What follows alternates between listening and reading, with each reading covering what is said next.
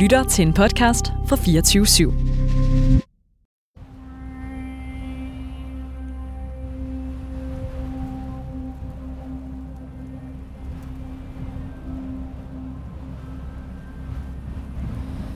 ...33 mænd kæmper sig gennem isen. De er langt ude på det frosne polarhav. De øh, har blodvabler, forfrysninger. Der er flere, der har blyforgiftning. De går med kramper, tandpine. Der er sår, der nægter at hele. De er sultne. De er tørstige. Hundene, der slæber slæderne, de trækker på, øh, er så sultne, at de knaver i deres læderseletøj. De har gået i tog i en uge. De er uden for den kendte verden. De aner ikke, hvad der ligger forude, men de ved, de har langt vej mod Sibirien. Og pludselig, de er en snestorm, der klarer det op, og foran sig ser de en stor ø med vulkaner, gletsjere, klippeskær dukke op. Og efter 697 dage uden fast grund under fødderne, går de i land.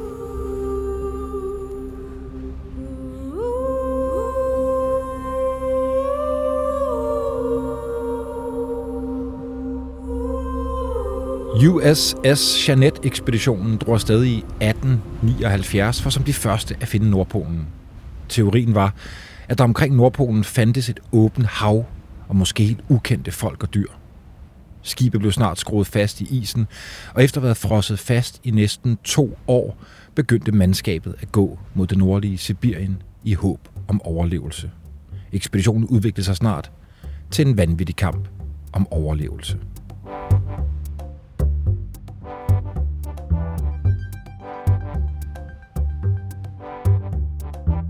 Du lytter til den yderste grænse. Jeg hedder Bjørn Harvi, og vi er i gang med sæsonen om de ekspeditioner, der gik grueligt galt. Og med til at gøre os alle klogere, har vi her i studiet besøg af min gamle rejsemakker og kammerat fra Eventyrens Klub, Thor Grønne. Godt at se dig, Thor. Ja, lige meget, Bjørn. Du er forfatter og journalist, chefredaktør på Opdag Verden og verdenscyklist med mere end 50.000 km i sadlen, og så har du været på besøg før. Thor, du er altid en, jeg lige kan ringe til, når, Ja, det er dejligt. når jeg mangler en god story til dig. Og det var faktisk sådan, at jeg for et par måneder siden, faktisk på en lille cykeltur med min søn, kom forbi og besøgte dig og din familie. Så sad vi og fik en øl, og så fortalte jeg dig om, at nu havde ideen om at lave den her ekspedition, der gik grueligt galt sæson. Yes. Kan du huske, hvad du, hvordan du reagerede, da jeg fortalte, at jeg ligesom havde fået den her idé? Ja, det kan jeg godt. Jeg skyndte mig jo at, øh, at nærmest råbe, har du så USS Jeanette med på listen over historier? øh, fordi den øh, er- virker som skræddersyet i en sæson med den, øh, med den overskrift. Og det frygtelige var, at jeg så svarede, jeg aner ikke, hvad du snakker om, for jeg har aldrig hørt om den. Nej. Jeg hørte om den første gang for et par år siden, og så øh, er dykket ned i den, læst om den, og bare dybt fascineret af hele ekspeditionen og de teorier, der leder op til, de tager afsted, og hvad der så sker undervejs på ekspeditionen, som jo bare er en, altså en vanvittig historie. Øh, og så som i alle gode historier, så er der også et persongalleri, der virkelig bare, altså det sparker røv. Der er bare, der er nogle vilde typer med på den her tur. Thor, hvad var det? Nu har jeg selvfølgelig tænkt mig at spørge dig, hvad der var, der fascinerede dig så meget, men det synes jeg, du svarede meget fint på nu. Så, så hvad var det for nogle teorier, der var i den her tid? Fordi jeg har læst om det her The Open Polar Sea Theory. Ja. Hvad, hvad var det for en størrelse? Jamen altså, man skal vide det her i, øh, altså i slutningen af 1870'erne. Hele verden er jo ikke kortlagt, og hvis du kigger på de øh, bedste kort i tiden og på globus og så videre, så har du op i Arktisk et åbent hav. Teorien på det tidspunkt, det er, at der ligger ligesom en tyk bramme af is rundt om det her hav, altså syd for Nordpolen. Det har man jo tidligere altså været oppe i, og der har været ekspeditioner, der er gået grueligt galt øh, i, altså i isen, der ligger deroppe. Men de førende eksperter inden for det her område, de tror, at det kun er en bramme af is, og hvis man bryder igennem den, så kommer man op til et forholdsvis lunt hav. Øh, Man tror muligvis, der er øh, altså uudforskede kontinenter deroppe. Øh, man mener højst sandsynligt, at der lever mennesker deroppe, altså civilisationer, man ikke kender til. Det kan være, at der stadigvæk lever forhistoriske dyr. Så det er sådan altså en teori, der både kommer af legender, beretninger, myter, øh, rygter, men så blandet med tidens, altså videnskab. Øhm, og videnskaben, der ligger bag, det er, at man tror på det tidspunkt, at vi kender Golfstrømmen, en varm havstrøm, der kommer op. Man tror, at den kommer op ligesom på den ene side, og så op igennem Beringstrædet, der kommer en japansk strøm, Kuroshio, som betyder den, øh, den sorte strøm, at der er varmt vand, der strømmer op.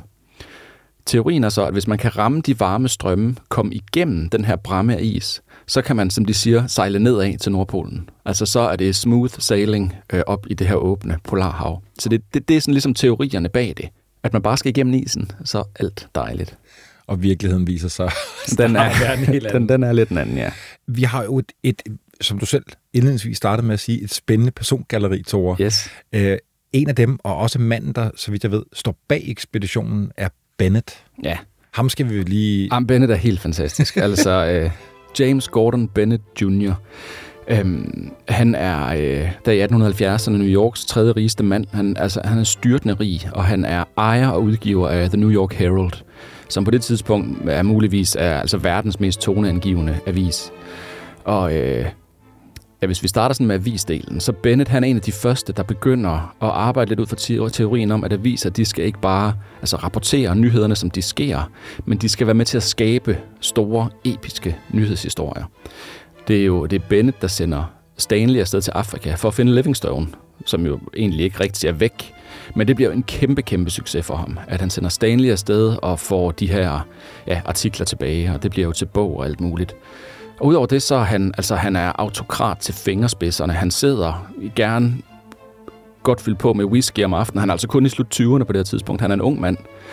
Og øh, altså at redigere avisen med benhård pen. Øhm, han laver nogle helt forrygte historier. Altså han laver en historie på et tidspunkt, der hedder A Sabbath Carnival of Death, hvor han i detaljer beskriver, hvordan alle de vilde dyr fra New Yorks zoologiske have er brudt ud af deres buer og går rundt og altså tiger, der flår mennesker i stykker, beskrevet meget, meget grafisk i avisen. Folk bliver trampet ihjel af elefanter osv. Den sender han på gaden. Og folk tror, det er sket i virkeligheden? Og folk tror, det sker. De tror, det sker lige nu, fordi de har ikke læst til slutningen af artiklen, hvor han skriver, det her er selvfølgelig alt sammen bare noget, jeg finder på.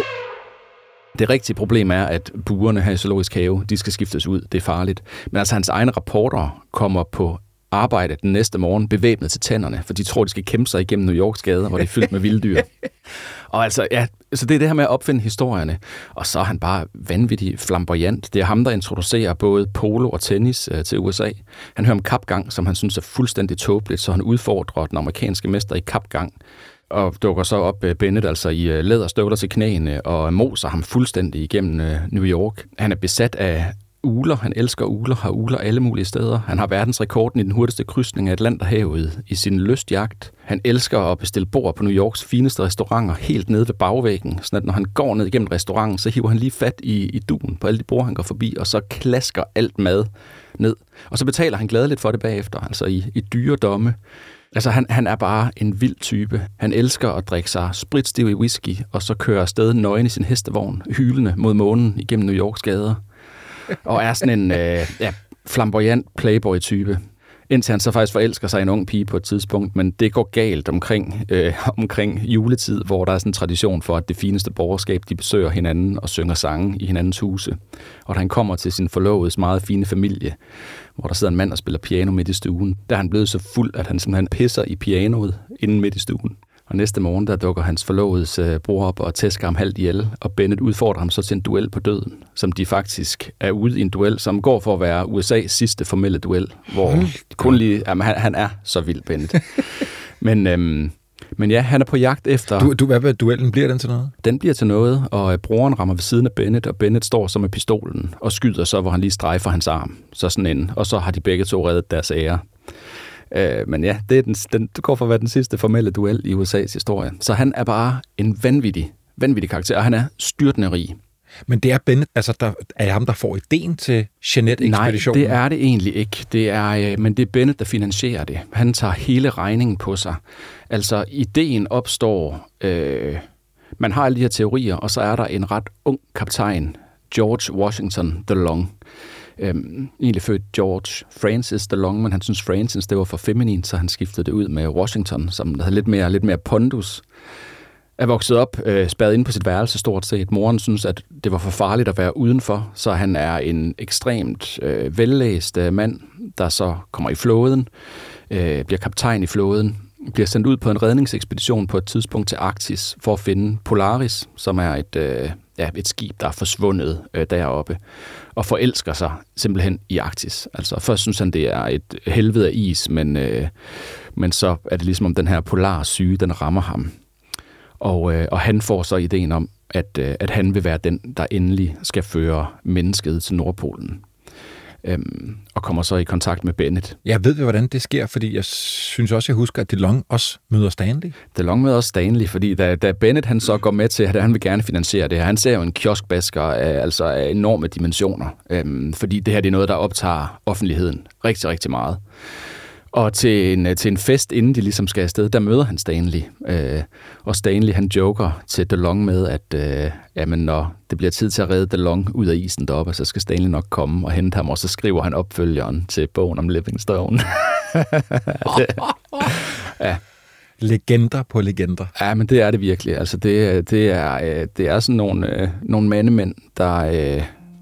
Der bare er vilde. Øh, Helt ufatteligt. Og DeLong er så samtidig, altså han er meget anderledes end Bennett. DeLong, han er øh, altså enorm, øh, har en enorm disciplin og en enorm vilje, er også en mand af den der tid, hvor altså, han møder en ung pige på en af sine ture i Frankrig. Hun er 17 år, øh, Emma, øh, hvor han inviterer hjem til noget fest ved en amerikansk familie.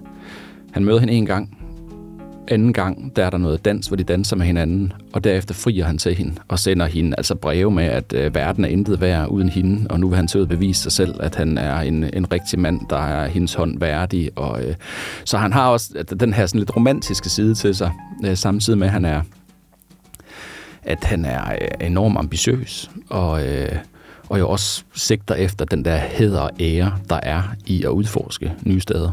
Og de kommer til at skrive breve til hinanden. Det bliver jo sådan en ret stærk fortælling, tror jeg. Jeg ved ikke, hvor meget vi kommer til at dykke ned i den, men at Emma og DeLong skriver... De skriver breve til hinanden, som de jo godt ved ikke øh, når frem, eller der kan gå langt, inden de når frem. Og det er meget følelsesmæssigt. Altså det med, det er med, store, med meget, meget store ord, øhm, men faktisk også meget smukt. Vi skal have introduceret flere andre hovedpersoner. Ikke fordi vi skal igennem alle de her 33 mænd, der var med, men en anden, som jeg tænker er vigtig, det er Melville. Ja, og Melville, det er... Øh, Ja, han er, øh, han er ingeniør, altså flådeingeniør, og går for at være en, øh, som de siger, en savant med, med fedtede fingre. Han kan ordne stort set alt, han kan improvisere. Altså, vi er jo i slutningen af 1870'erne, så det er, jo, altså, det er jo en tidsalder, hvor vi selvfølgelig ikke har alt det, vi har nu, øh, men også hvor der sker en masse. Øhm, altså, DeLong besøger blandt andet både Edison for at få nogle af de første øh, lyspærer med til Nordpolen. De tænker, det kunne være frægt at sætte noget lys op deroppe, ikke? Og øh, Graham Bell har lige opfundet det, der bliver til telefonen, og de tænker på at skulle have kabler med derop, så de kan tale med hinanden, når de er på isen og sådan noget. Og Melville er så manden, der, øh, der viser sig, og... Øh, Ja, han får en stor rolle på ekspeditionen. Han kender DeLong i forvejen. DeLong beskriver Melville som uh, my number one man and brother. Altså, det er en, en fyr, der er til at stole på, og det er en fyr, der er helt enormt dygtig til sit arbejde. Og det viser sig senere, at han jo virkelig er en mand, der er til at stole på. Ja, lige netop. Ved hvorfor at, at Jeanette hed Jeanette? Ja, Jeanette hedder Jeanette, fordi det er, øh, det er Bennets søster, der hedder Jeanette.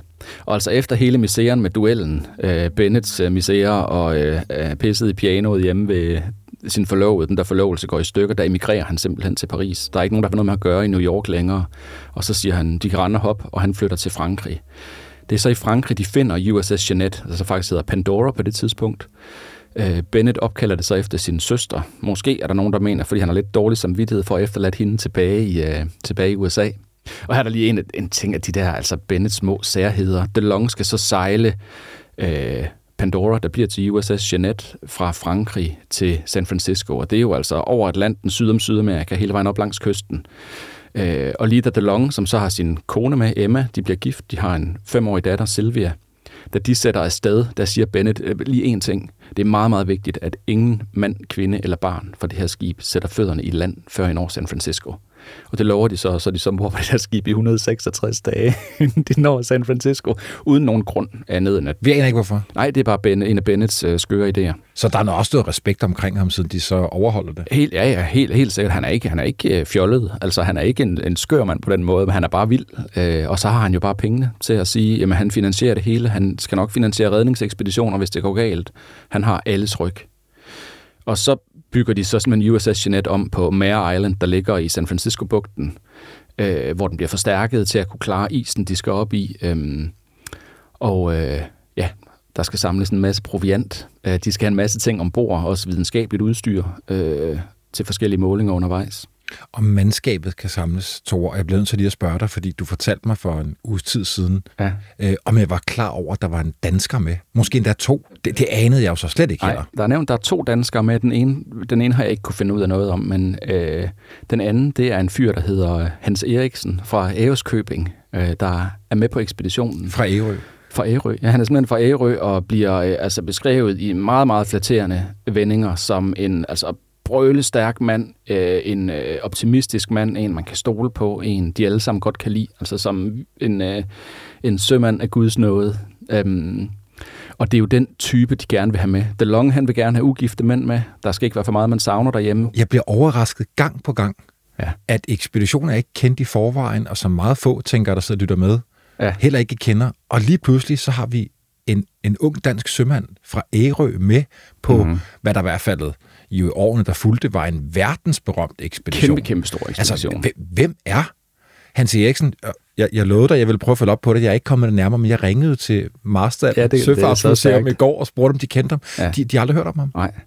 Nej, han, kommer, han spiller jo en rolle på den her ekspedition, og altså, Helt det er jo slet ikke i, i de forskellige... Altså, jeg har jo støttet mig en del til en bog, der hedder In the Kingdom of Ice, af en forfatter, Hampton Sides, der er en er en meget flot genfortælling af bogen her.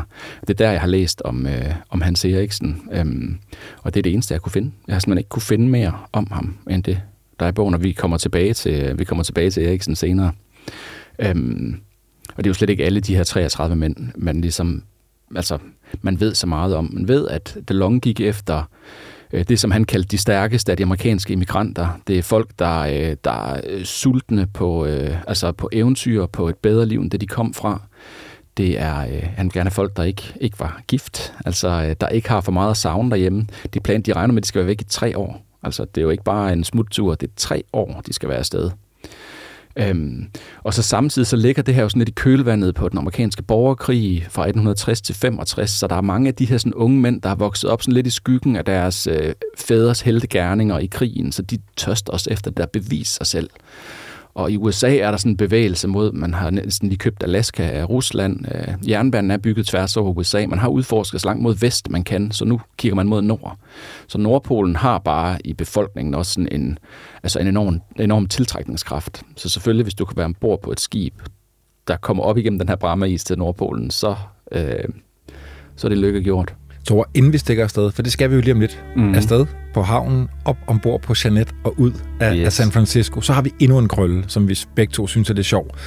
Øh, altså en mand, der måske, tænker jeg, var, kunne være blevet inspireret af øh, flamboyante Bennett, Mhm. mm. er jo den her også meget berømte Orson Welles. Mm-hmm.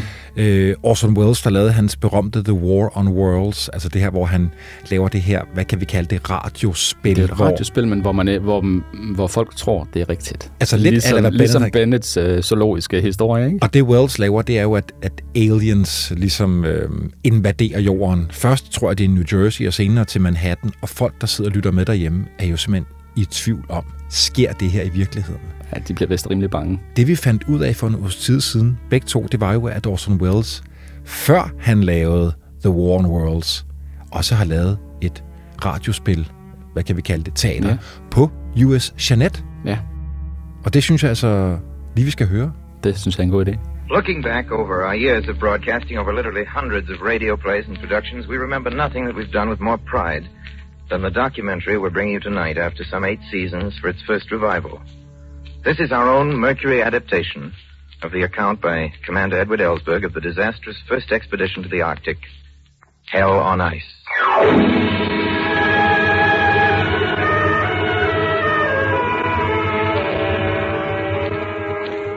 As retired chief engineer of our Navy, a fair share of honors have come my way. But I can only humbly hope that the name of George Melville may be a little remembered as one who served under Captain DeLong on the last voyage on the steamship Jeanette. I still read and reread my log of that trip, though the ink's been dry near 30 years. Here's the first entry. July 8th, 1879. 3.40 p.m. Pacific Time. Jeanette weighed anchor. Destination, the North Pole. Det, der sker, det er, at de sætter ud fra San Francisco, sejler ud i San Francisco-bugten, forbi Alcatraz, øh, forbi det her militærområde Presidio, hvor øh, kanonerne de, de brager som en hyldest og et farvel til USS Jeanette, og så glider de roligt under Golden Gate ud i Stillehavet og sætter kursen mod nord. Tor, ombord på båden er der jo mænd og ufattelig mange andre ting. Jeg ved, du har fundet pakkelisterne. Jamen, pakkelisterne er helt forrygte. Du, altså, har dem, du har dem med? Jamen, de er jo, de er jo meter lange. Altså, det er, kilometer lange? De, de, de fortsætter og fortsætter. Altså, de har jo proviant med bare til tre år. Altså, de har blandt andet 25.000 kilo pemmikan, som er det her øh, langtidsholdbare tørre kød med nogle, øh, med nogle tørrede bær og en masse fedt og sådan noget, som, øh, som har masser af næring og holder godt, men som også bare bliver til en fedtet masse inde i din mund og sådan noget. Øhm, og så er det jo pakkelister ned til, til de enkelte stykker værktøj, de har med. Og altså, der er jo ombord på USS Jeanette, er der øh, fuldt arktisk bibliotek, der er ovl.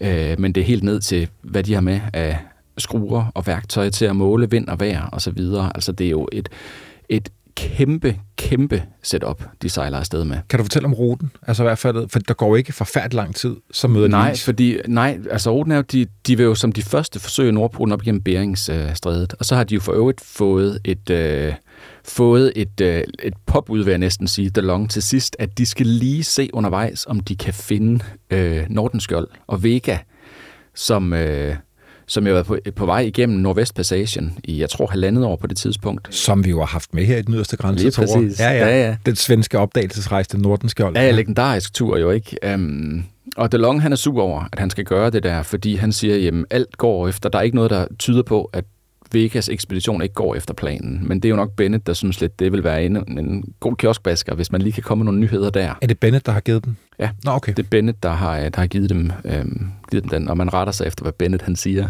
og det er ham, der har punkten. Altså. Og det, der sker med Vega, det er jo, at den faktisk fryser fast, og de ja. sidder jo de var faktisk tæt på at, faktisk at kunne sejle nord om Sibirien, så vidt jeg husker, uden at fryse fast. Ja. Men sejler forkert, er nødt til at vende om, og så sætter isen sig. De sidder jo 10-11 måneder fast op. Men det, der så sker, som, som uh, DeLong selvfølgelig ikke ved, det er, at et eller andet sted i Beringshavet, der kommer Nordenskjold og Vega sejlende ned på den ene side, og DeLong kommer mod nord uh, på den anden side. Uh, måske i togen. Man ved ikke, hvor tæt de har været på hinanden. Men, men Vega er ikke blevet væk. Men DeLong, han spilder tid på det. Og de har jo altså en meget, meget kort arktisk sommer for at komme igennem den her is. Så altså, de skal i havn, forskellige små inuit-samfund, for at høre, om der er syn efter Vega, og da DeLong ligesom synes, okay, nu har jeg gjort, hvad jeg kunne, hvad jeg bør, øh, så sætter han kursen videre mod, mod nord. Her er der et andet sådan et mysterie, når vi nu talte vi om det hele formålet med, med den her tur. Det er, at øh, deroppe, ja, nord for Beringstrædet, før man kommer op i Polarhavet, ligger det, man på det tidspunkt kalder Wrangell Land. Og det er altså en landmasse, som der er blevet spottet. Der er jo nogle få valfangere, øh, der nogle gange forvilder sig op øh, de her steder. Øhm, og man tror faktisk på det tidspunkt, at Wrangell-land måske er et kontinent, man sådan ikke har opdaget endnu. Øh, så det vil de jo også gerne undersøge på vejen. Men altså inden de når derop, allerede efter et, et par måneder ude af San Francisco, der sejler de i den her is, der bare bliver tættere og tættere, og øh, Jeanette altså banker sig jo igennem de små kanaler, de kan finde, men isen den samler sig mere og mere.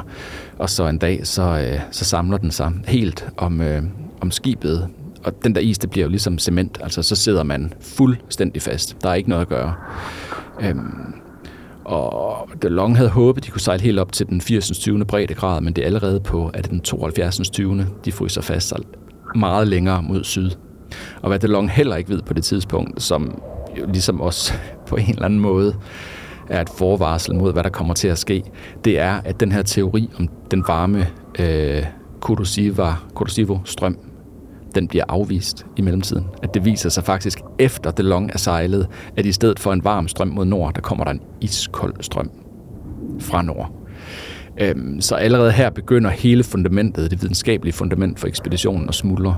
Men det ved DeLong ikke, fordi nu sidder han fast med sine 33 mænd. De har stoppet og samlet en masse en masse hunde op, slædehunde. Faktisk var de kun 31 mænd, der satte afsted fra San Francisco, for de samler også to inuiter op i Alaska, og de sidder nu skruet ned i isen. Øhm, og det bliver en lang, lang affære. De ser så faktisk øh, Wrangell-land, øhm, men i løbet af måneder hvor de jo så driver med isen. Det er jo ikke sådan, når man sidder fast i isen, at det er så, at man sådan øh, sidder stationært. Altså hele det her is, det, det flyder jo, det bevæger sig konstant. Øh, der er hele tiden fare for, at isen også knuser i USS Jeanette, øh, fordi at de her isflager bevæger sig. Men hele det store, altså frostne, øh, det her frostne øh, landskab, det bevæger sig. Så de flyder faktisk så meget rundt om Wrangland, at de kan se, at det er ikke en... Øh, det er ikke et kontinent, det er en ø, og det er jo derfor, det hedder Wrangell Island i dag. Øhm, og så sidder de ellers der i isen.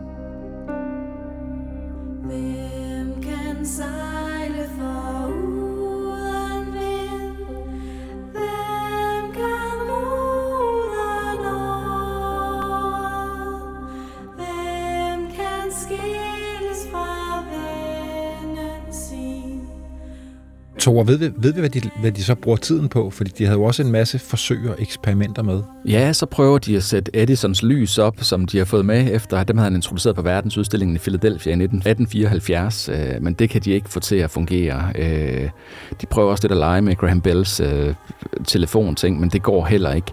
Men de laver andre ting, der giver, altså, der giver mening. De laver meteorologiske observationer. De studerer jo også havstrømmene, altså hvad der sker, hvor de flyder hen. Øhm, og det er jo også en del af det med at nå Nordpolen. Det er jo ikke bare for sjov heller ikke. Det er jo også ud fra en teori om, at hvis man finder Nordpolen og finder ud af, hvad sker der meteorologisk teologisk, øh, med havstrømmene heroppe, så vil vi blive klogere på kloden. Øhm, og en drøm, der har været i flere hundrede år på det tidspunkt, meget fra britterne og hollænderne faktisk, er at finde, altså hvis der er det her åbne polarhav, og man kan sejle den vej, så har du en handelsrute på tværs af kloden, som vil være rigtig, rigtig god. Så er det bare for at sige, at det, det er ikke kun sådan en, det kunne være sjovt at komme til Nordpolen. Altså, der, der, ligger, noget, der ligger noget bag det, ikke? Øhm, men da de så begynder at flyde her, der er de jo, de er jo uden for kortene. De, de, der, der, er ikke nogen, der er ingen, der har været her før. De ved ikke, hvad der er. De ved ikke, hvad de kommer til at støde på. Øh, og så begynder tiden jo ellers bare at gå. Og de får deres daglige rutiner. Øh, det er jo tit, de også går ned på isen. Øh, de går på jagt, altså efter sæler. De skyder øh, kæmpemæssige øh, valrosser. De skyder isbjørne. Og stemningen er faktisk rigtig god ombord. Altså der, øh, man skulle synes, at de fik total cabin fever og øh, gik amok, men stemningen er god. Folk opfører sig godt. Øh, DeLong øh, sørger for, at der er disciplin, men han behøver ikke at... Altså, det er ikke sådan noget, du ved, at han skal straffe folk, og øh, der, der er god stemning, selvom sommer bliver til efterår, bliver til vinter. De fejrer deres første nytår i isen med et kæmpe festmåltid. Melville tager på tur på et tidspunkt, husker Ja, jeg. ja, det gør han nemlig, fordi så på et tidspunkt ser de land igen, men de flyder jo så i isen, og de ser land, og de ved jo ikke, hvad det land er.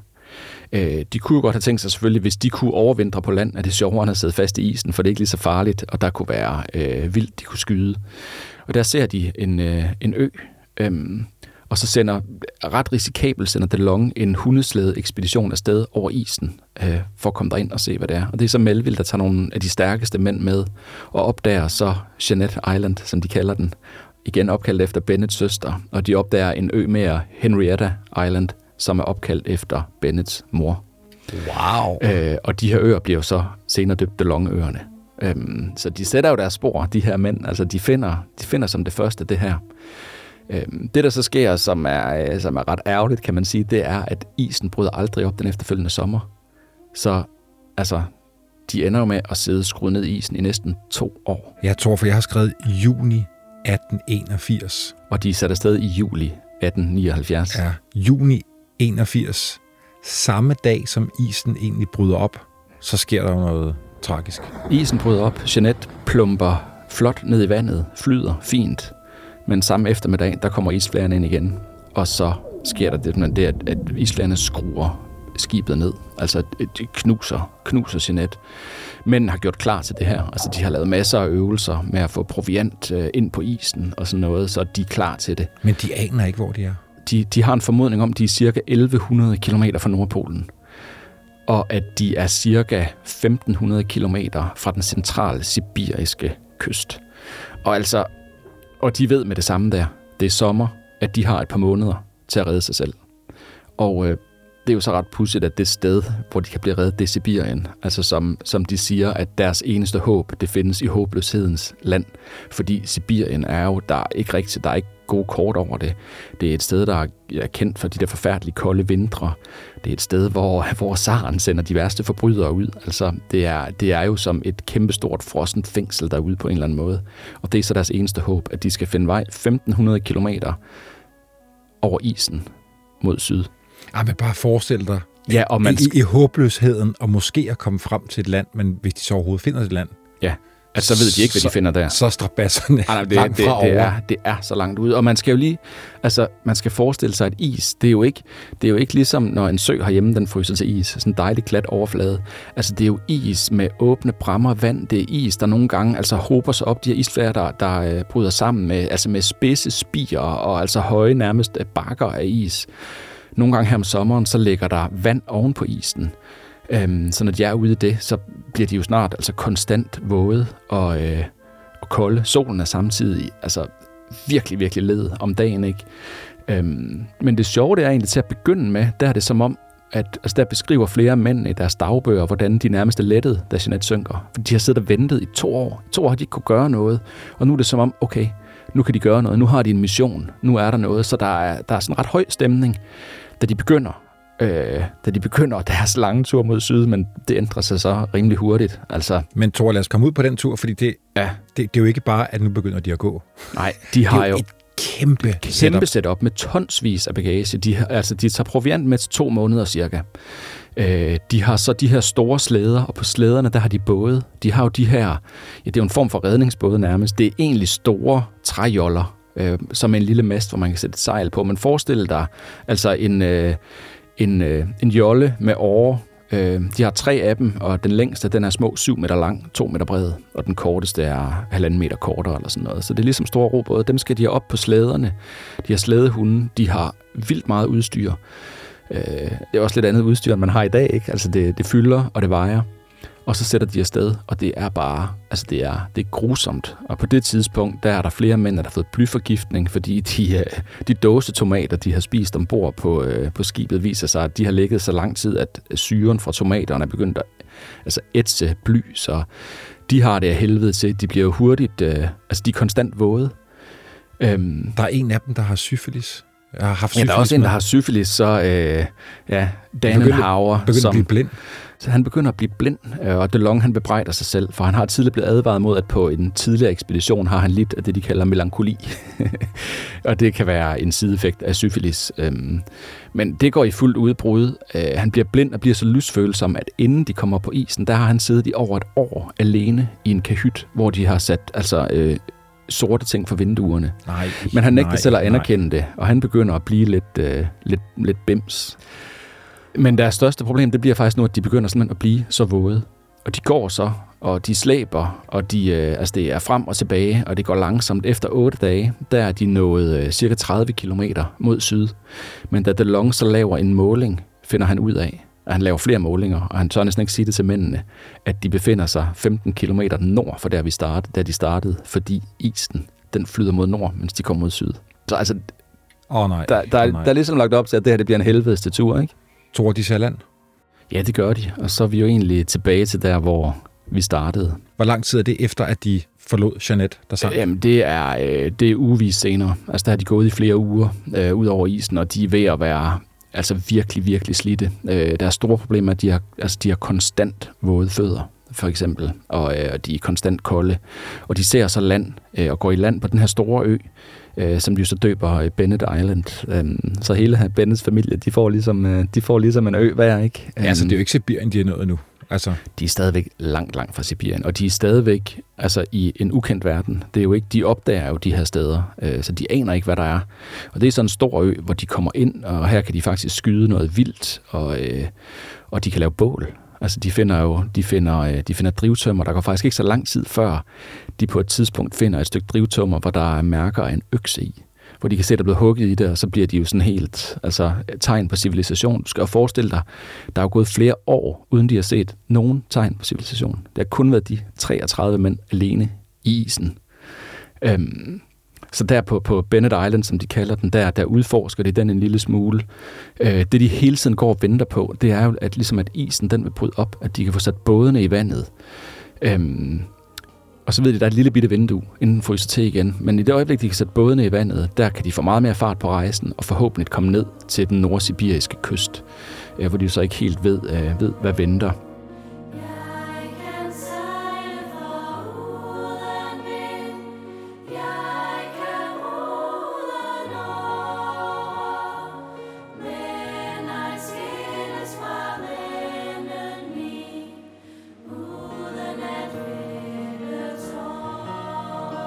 Før de forlader Bennett Island, der ender de faktisk med at øh, skyde de fleste af deres slædehunde. Slædehunde de er ved at blive vanvittige, de sulter, de øh, gnaver i deres eget læder, seletøj, han får at, øh, at få noget, og de synes ikke længere, at øh, altså, de er en større belastning for ekspeditionen. De overvejer at spise dem, men det gør de faktisk ikke, fordi de synes, at øh, det, kan de, det kan de faktisk ikke nænde. De der mænd, de elsker hundene.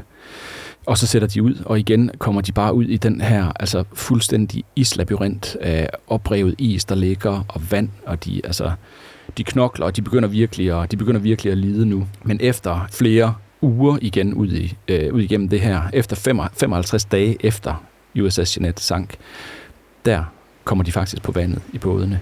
De kommer på vandet, kommer ned igennem lidt mere islabyrint, og så en morgen, der ser de, der ser de land. Og det er de nysibiriske øer, de ser.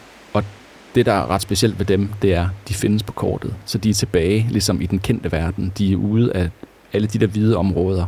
Nu ved de, hvor de er. Hvor er vi, Thor? Det er selvfølgelig nord for Sibirien. Er det ved, det er ved Lena-floden, for der kommer de vel Ja, senere? det er Lena-flodens delta, der ligger ja, øh, ja, på kysten af det nordlige Sibirien, og så det nord derfor. Men altså, det, altså, det er så meget midt ude i ingenting. Altså, det er, det er jo virkelig langt væk. Også i dag er det jo også et fuldstændig øh, altså, vanvittigt afsidesliggende område. Er det her, de deler sig op i tre både? Nej, først så sker der det, at de ser åbent vand og tænker, nu kan de hurtigt komme ned til øerne. Og så øh, øh, næste morgen, der har vinden vendt, og der er, fly, der er kommet is ind. Så de ligger 10 dage øh, på isen og lider, inden de kan sejle ned. Kommer til de nysibiriske øer, hvor de igen øh, får jæget lidt, de får tændt noget bål. De får lidt mere... Øh, bliver varmet op. Altså, de er jo stadigvæk bare, de er konstant iskolde, de begynder at få forfrysninger. Der er syge mænd. Øhm, og herfra har de så 160 km til den sibiriske kyst. Det ved de. Og det er så nu bådene, de, øh, de har fået bådene i vandet, og de har delt sig op i tre hold. Der er DeLong, han, er, han leder den ene båd. Melville, som vi har hørt lidt om, han, øh, han leder båd nummer to. Og øh, den næstkommanderende på hele ekspeditionen, Chip, han leder båd nummer tre. Og de sætter så afsted, og de ved, det er jo det her kapløb mellem, at vinteren sætter snart ind, så der vil Sibirien også blive rigtig farlig, så de skal bare afsted. De sætter afsted, og altså... Ja, de prøver vel at følges. de prøver at følges. De gør alt, hvad de kan for at følges. Men bådene er ret forskellige i deres karakterer. De ved godt, at Chips båd, den er langsom. Øh, og at Melvilles båd, den er hurtig, og DeLongs båd, den er sådan midt imellem, men er meget, meget stabil. Så DeLong tager mest, flest mænd ombord, de er 13 mænd ombord i den båd, og mest øh, proviant og udstyr. Og så sætter de afsted, og så bliver de selvfølgelig ramt af, af en fuldstændig vanvittig, altså en polarstorm, øh, oprørt hav. Øh, masten i DeLongs båd knækker, og de mister hinanden af syne, eller de her tre både. De ser Melville skyde afsted som en raket, beskriver de det, ud i de her oprørte vande, øh, og så bliver bådene væk fra hinanden. Og øh, ja, det er faktisk det sidste, man ser til Chip og hans mænd. Den båd bliver aldrig set igen. De mænd bliver aldrig fundet.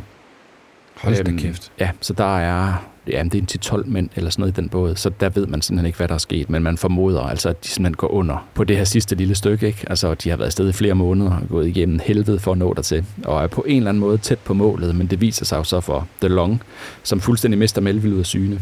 De er bange for, at Melville også er sunket at da de nærmer sig kysten til Sibirien, der bliver det faktisk bare endnu værre. Den her Lena-flod, der er en kæmpe, kæmpe flod, der flyder tusindvis af kilometer op igennem Sibirien og kommer op i et kæmpe, kæmpe stort delta. Fordi floden den fryser til is ved udmundingen, og så kommer de her enorme mængder vand op og skyld, og så altså, bliver spredt ud over et kæmpestort delta, som så bare bliver det her labyrintiske landskab af halvfrostne floder og små sandbanker. Altså der er silt og ting fra floden, der bliver skyllet, øh, det er sådan noget 100 kilometer ud i Polarhavet. Og da DeLong og hans mænd i den her robåd begynder at komme til det, så går de simpelthen på grund. Og 5 kilometer fra land, der går de på grund og kan ikke sejle mere. Øh, og ved, så der er kun én ting at gøre, og det er ud i vandet og vade. Og det er jo altså sådan noget halv øh, slush ice, frossen ting, hvor de går med proviant over hovederne ud igennem det her iskolde vand. Øh, Som de siger, det er jo ikke særlig dybt, det går dem til midt på lårene, men det begynder at fryse til, så isen den skærer dem i benene. Og da de kommer igennem det, altså der er der flere mænd, der er i helt elendig forfatning. Det er så her desværre, at vi skal tilbage til, øh, til Hans Eriksen fra, fra Ærø. Ja, for han er med i DeLongs båd, ikke? Han er med i DeLongs båd og bliver betragtet som en af de allerstærkeste, og en af dem med det bedste humør, og en, man bare kan stole på. Men det viser sig hurtigt, da de, øh, da de kommer i land, at hans fødder... Altså, de har jo så også siddet i de her både i uvis, hvor der har været vand i båden, altså iskoldt vand, at øh, hans fødder, de er, de er helt færdige. Altså, de er fuldstændig smadret af forfrysninger. De skal jo til at gå herefter. Altså, der skal de jo til at gå mod gå mod syd. De har jo ikke hundene med, de har ikke hundeslæder. De har brændt slæderne for at få noget varme. Øh, så det er jo simpelthen at vandre afsted. Og Eriksen, han går altså på de der fødder, der er helt blå og helt sorte, og neglene de er faldet af, og de bliver forbundet. Der er ekspeditionens læge, Ambler, er med i den her båd også. Og han forbinder fødderne. Det er virkelig slemt. På et tidspunkt, der, øh, der beskriver han, hvordan han tager forbindingerne af Eriksens fødder, og i det han gør det, der falder der simpelthen altså kødlunser af fødderne. Man kan se knoglerne, og de begynder simpelthen at, at save tog efter tog af øh, på Eriksen. Øh, Det kan han ikke mærke, men har jo enorm sådan generel smerte. Og han er blot en af dem, der er i virkelig elendig forfatning. På de kort, de har, der skulle der være en lille bebyggelse, en lille sommerbebyggelse. Du har jo rensdyrnomader, der faktisk kommer tæt op på, øh, på den sibiriske kyst om sommeren for at jage, men de finder bare ikke noget. De kort, der er, de er, de er fuldstændig forkerte. Så de håber hele tiden på at finde noget. De finder faktisk så en lille fangsthytte på et tidspunkt, hvor de kan komme ind, og de får lidt varme, men der er ikke spor efter mennesker.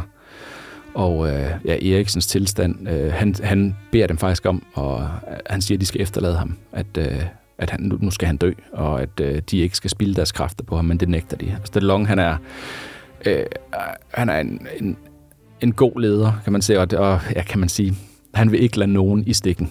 Så de, de bygger sådan han ud af noget drivtømmer, de finder en lille, lille altså en borger, en slæde, som de slæber Eriksen afsted på. Men øh, Hold da op. Ja, men altså så efter, jeg tror en uge tid efter de er kommet i land, der, der dør Eriksen. Øh, men i løbet af natten. Altså han har jo høj feber og helt væk, og, og man dør af sine frostskader. Um, Og han er bare den første. og han er bare den første. Fordi på det her tidspunkt, der er mændene helt færdige. De er ved at løbe tør for proviant. De er afhængige af, at de kan jage noget. Der er ikke meget at jage. Altså, de begynder at leve af mos te. De, øh, de begynder af til altså at koge deres skosåler øh, for at kunne slubre det der vand i sig. De sidder og gnaver i deres tøj, altså i deres skintøj. Øh, og, og altså, det er, det er nogle helt vilde beskrivelser af de her mænd, der bare kæmper for at komme frem, men bliver mere og mere afkræftet, og der er flere og flere, der får forfrysninger, og, øh, og det er bare, altså, det er håbløst. Thor DeLong, han sender sine to stærkeste mænd afsted. Ja, det gør han. DeLong han indser, at de er nok alle frem. De er nødt til at sende nogen ud efter hjælp, og der trækker han så på en anden vild karakter. Nindemann. Det er tyskeren. En tysker, Nindemann fra Rügen, øhm, nord for ja, Nordtyskland. Øh, jeg synes lige, vi skal have et citat fra Nindemann, øh, der lidt siger om, øh, om hans tilgang til det her. Nindemann, han siger, I believe in nature. Nature is my God. I don't believe in the hereafter. This world is where we get all our punishment. Altså, han er en hård type, men meget, meget respekteret. Mens de sad skruet ned i isen, Jeanette, der gik der på et tidspunkt hul øh, i, øh, i skibet, og der var isvand, der fossede ind. Der står han så altså 16 timer i vand, der er lige omkring frysepunktet. De andre mænd, de klarer 5 minutter eller sådan noget, før de, det simpelthen gør for ondt. Han står der i 16 timer, inden han går ud første gang. Og så står han der 14 dage i træk, 16 timer om dagen. Og er bare, han er immun over for kulden, lader det sig, og han får ikke forfrysninger. Holy. Så da DeLong ved, at nu er, at de har fundet en lille jagthytte, og mændene de er for svage til at gå, der sender han Nindemann og en anden fyr, Norris, afsted, og tænker, det er vores sidste håb. De skal gå mod syd, og de skal finde hjælp. Og så sætter Nindemann og Norris ud, og altså, det er så benhårdt. De går bare afsted med det tøj, de har på kroppen. De har jo ikke noget proviant, de har ikke nogen telte, de har ikke nogen soveposer. Altså, det er det sibiriske efterår nu, så det er sne, og det er is. De finder sprækker, de ligger og sover i. De finder nogle rådne fiskehoveder, øh, som de spiser. De slår en lemming ihjel. Der er ingenting. Men de går i 220 kilometer øh, på den her måde. Og nu har de jo altså været afsted i øh, fire måneder eller sådan noget, siden Jeanette sank, og finder en lille træhytte. Og der lægger de sig ind, hvor de så finder en masse gammel, forrådnet fisk, som de kaster sig over og spiser. Øh, de bliver voldsomt syge, men de bliver ved med at spise dem, fordi de siger, at følelsen af mad i maven, den vejer tungere end øh, den voldsomme diarré, de ender med. Og der ligger de så sådan halv øh, deliriske og hører sådan en hush lyd uden for hytten, og stikker hovedet ud og ser rensdyrgavir, og så står der en mand. Nej. Og det er så en, øh, en rensdyrnomade, en, øh, altså fra jakutterne, som er den første mand ud af ekspeditionsmedlemmerne, de ser i, jeg tror det er 907 dage. Så altså ham der manden, wow. han bliver jo dybt chokeret over de her to. Han aner ikke, hvem de er. Øh, De falder ham jo nærmest om halsen. Øh, De prøver at forklare, Jamen, han tænker vel, de er spøgelser, eller? Det tror de faktisk. De tror, at de er magiske væsener, der er kommet fra isen. Eller at de er hardcore kriminelle, fordi vi er i Sibirien. Så der er folk, der render rundt heroppe, der er blevet, øh, der er blevet sendt til Sibirien. De prøver at forklare ham, at de blot er to, at der sidder 11 mand mere med DeLong øh, mod nord. Men han forstår det ikke, og han prøver at gøre tegn til et eller andet, og så forsvinder han. Kommer han tilbage senere samme dag med en rensdyrslæde, og tager så mændene med til en, altså en, øh, en lejr med telte, hvor der så er en hel flok, jeg tror det er næsten 100 mennesker, der så tager sig af dem. Så der ved de jo, okay, vi er reddet. Men de kan simpelthen ikke forklare dem, at DeLong, han, øh, han sidder deroppe, så de øh, ja, altså, dybt fortvivlede. De prøver altså at lave små forestillinger og tegne både og ting og sager, og øh, de beskriver de her nomader som enormt venlige. De tager sig af dem. Der er en meget rørende scene, hvor en af kvinderne sætter sig ned. Øh, Nindemann har, hans hænder er så forkomne, at han ikke kan vaske sit eget ansigt, og hun sætter sig ned og, øh, og tørrer hans øh, beskidte, an, beskidte frosne ansigt øh, fra, og han er lidt for tårer i øjnene. Det er første gang i tre år, der altså, altså at han, der er et andet menneske, der rører ved ham. Øhm, men der sidder de så, og så pludselig en dag, der kommer en, øh, en fyr udefra ridende, som er en af de der kriminelle øh, folk, der er, blevet, der er blevet forvist til Sibirien. Og han stikker hovedet ind i, hy, ind i huset og kigger på Nindemann og Noros og siger, Janetta Amerikanski. Og så ved de, okay, de ved ikke, hvordan han ved det. De kan heller ikke rigtig tale med ham. Han prøver at, øh, at snakke lidt med dem. De har en lille seddel, og den tager han fra dem. Og de først bliver de lidt sure, men de lader ham tage den, og så forsvinder han. Så går der en uge, hvor de stadigvæk ligger og kommer sig. Og en dag, der går døren op, og der står en stor fyr i altså skintøj. Det er jo iskoldt nu. Altså det er minus 30-40 grader øh, i skintøj, og da han tager hætten af, ser de, at det er Melville. Wow. Ja, helt vildt. Hold da op. Det er Melville, som har fået besked om det. Det viser sig så, at da, da bådene blev væk fra hinanden øh, mellem de nysibiriske øer og Sibirien, der er Melville øh, landet. De er kommet igennem stormen. Er landet et, så at sige, et bedre sted i Lena-deltaget, hvor de hurtigere er stødt på øh, nomader. Øh, og alle mændene for den båd, de er i sikkerhed. Der er 11 mand der, der alle sammen er reddet og ved at komme sig, og øh, nomaderne tager sig godt af dem. Thor, ved vi, hvad der så sker med DeLong, og, og hvad der er sket med Ja, DeLong i det så mellemtiden? sker, Melville han viser sig jo så at være en, altså en held af dimensioner, ikke? Øh, de her, de tager længere mod syd til, et større, til en større by, hvor de begynder at komme sig, men Melville, han vil op, han vil op til DeLong. Altså, de håber jo, de har fundet et eller andet sted, hvor øh, en hytte, at de har fået skudt øh, nogle, nogle dyr, at de lever deroppe. Ja, fordi vi har kun to overlevende fra DeLongs Vi har båd. kun to overlevende fra DeLongs båd, og de var 13 til at begynde med på den båd. Og Melville sætter ud så med mænd og hundeslæder på, altså også altså nærmest en selvmordsmission for at finde dem. Han finder faktisk logbøgerne, der er gravet ned fra ekspeditionen, men han finder ikke DeLong og må tage tilbage ved at dø af sult, lever af klumper af frossen fisk. Så tager Melville og alle de andre mænd til Jakutsk, der ligger 1500 km mod syd. Det tager en måned på rensdyrslæde og nå derned. Men Melville vil ikke tage hjem. Han skal op og finde DeLong. Så han overvintrer lige deroppe, efter nu har de altså været afsted i virkelig lang tid. Ikke? Og han er jo også dybt forkommen. Og, øh, Det er mænd af ære, du. Jamen, det er det. Og så sætter han ud det efterfølgende forår, et halvt år senere, sætter han så ud mod nord. Ud fra håndtegnede kort fra Nindemann, der ud fra hukommelsen, mens han er gået i det her nærmest delirium og forfrysninger og sult, har han stadigvæk lavet det, de siger er det mest præcise kort på det tidspunkt, der er lavet over Lena-deltaget, og kommer så derop, kommer tæt på, og de begynder at se altså en lille, en lille tekedel, og pludselig der, er helt bogstaveligt, der falder Melville over en frossen arm, der stikker ud af isen, og det er DeLong. Og han kan se, at lige ved den, altså ved den frosne hånd, der ligger øhm, DeLongs lille logbog. Og der kan de jo så se øh, i hans logbog, hvad der er sket med ekspeditionen. At efter Nindemann og Noros, de er sendt ud efter hjælp, der er de blevet svagere og svagere og svagere. De har prøvet at bevæge sig, men er nede på at kunne gå halvanden kilometer om dagen eller sådan noget. Og, øh, Jamen, det er jo helt filmisk, det der. Jamen, det, det er helt vildt. Det er lige før, jeg skal læse de sidste, øh, de, de sidste passager i, øh, i DeLongs logbog. Ja, den, som Melville finder. Den, som Melville finder ved hans, øh, ved hans frosten lige. Ja, det vil jeg gerne høre. På den sidste side i uh, DeLongs logbog står der den 24. oktober, mandag, 134. dag, en hård nat. 25. oktober, tirsdag, 135 dage. 26. oktober, onsdag, 136 dage. Det er nogle korte øh, ting, det her, ikke? Der, er ikke, der er ikke energi til at skrive meget. Den 27. oktober, torsdag, 137 dage. Iversen bryder sammen. 28. oktober, fredag, 138 dage. Iversen døde tidligt i morges. Undskyld, Thor. Iversen. Hvem, hvem er Iversen? Det ved vi ikke. Kan Men det der være- er en kan det med, og anden det kan være den anden dansker. Der var både en nordmand og en dansker med, men vi ved ikke mere om dem. 29. oktober, lørdag, 139 dage. Dressler døde i løbet af natten. 30. oktober, søndag, 140 dage. Boyd og Gertz dør i løbet af natten. Mr. Collins er ved at dø. Og så slutter dagbogen. Så dør DeLong. Så dør Collins, så dør DeLong som den sidste, øhm, som den sidste derfra. Bare en vild, vild historie, og selvfølgelig trist. Melville kommer så tilbage. Altså han, han kommer tilbage den efterfølgende sommer til New York som en, som en held. Historien om det her kommer ud. Bennett har jo fået sin kioskbasker, selvom det ikke var den, han heller ikke håbede på. Øh, historien har vokset sig større end Stanleys tur til Sta- Afrika. Stanley var ikke taget afsted for at lede efter. Stanley var ikke til afsted. Der var faktisk en andre ekspedition ud for at lede efter, men de anede ikke, hvor de skulle lede.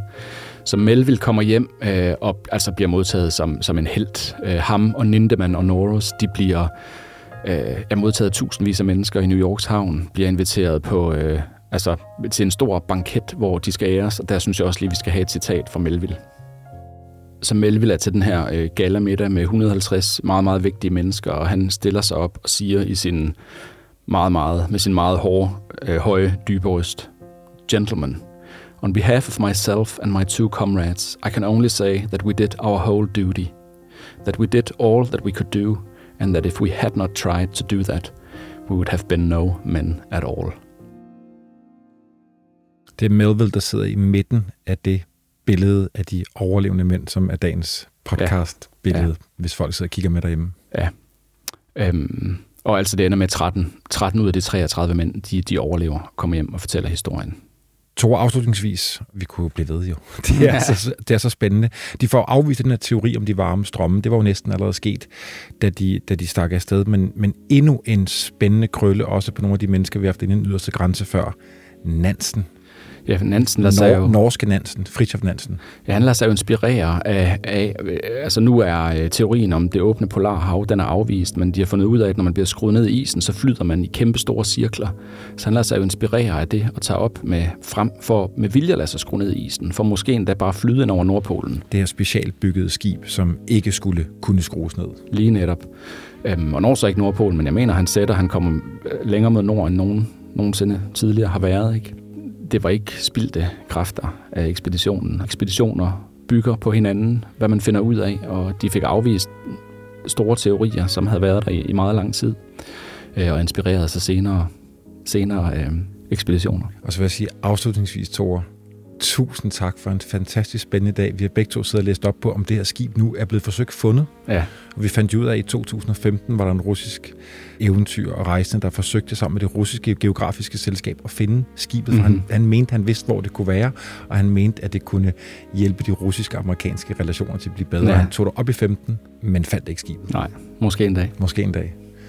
Tusind tak for, at du var med. Ja, det var en fornøjelse. Ej, hvor var det spændende. Ja, det er en fed historie.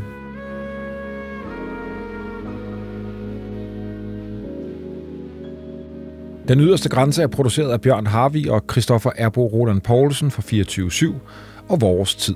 Redaktør er Rikke Karoline Carlsen. En særlig tak til Discovery Docs, BBC, Real Big Production og Australian and Arctic Division. Hvis du vil høre flere spændende historier om rejser, så lyt med på podcastserien Udlængsel, som laves af min gode kollega Nikolaj Sørensen. Find den og andre historiske podcasts på Vores Tid eller der, hvor du normalt finder dine podcasts. Okay, Bjørn, ved du for øvrigt, hvad englænderne de, øh, de siger, hvis de oplever sådan et eller andet, altså noget helt forrygt, noget man næsten ikke kan begribe, hvor gak det er? Nej. Så råber de jo bare, Gordon Bennett.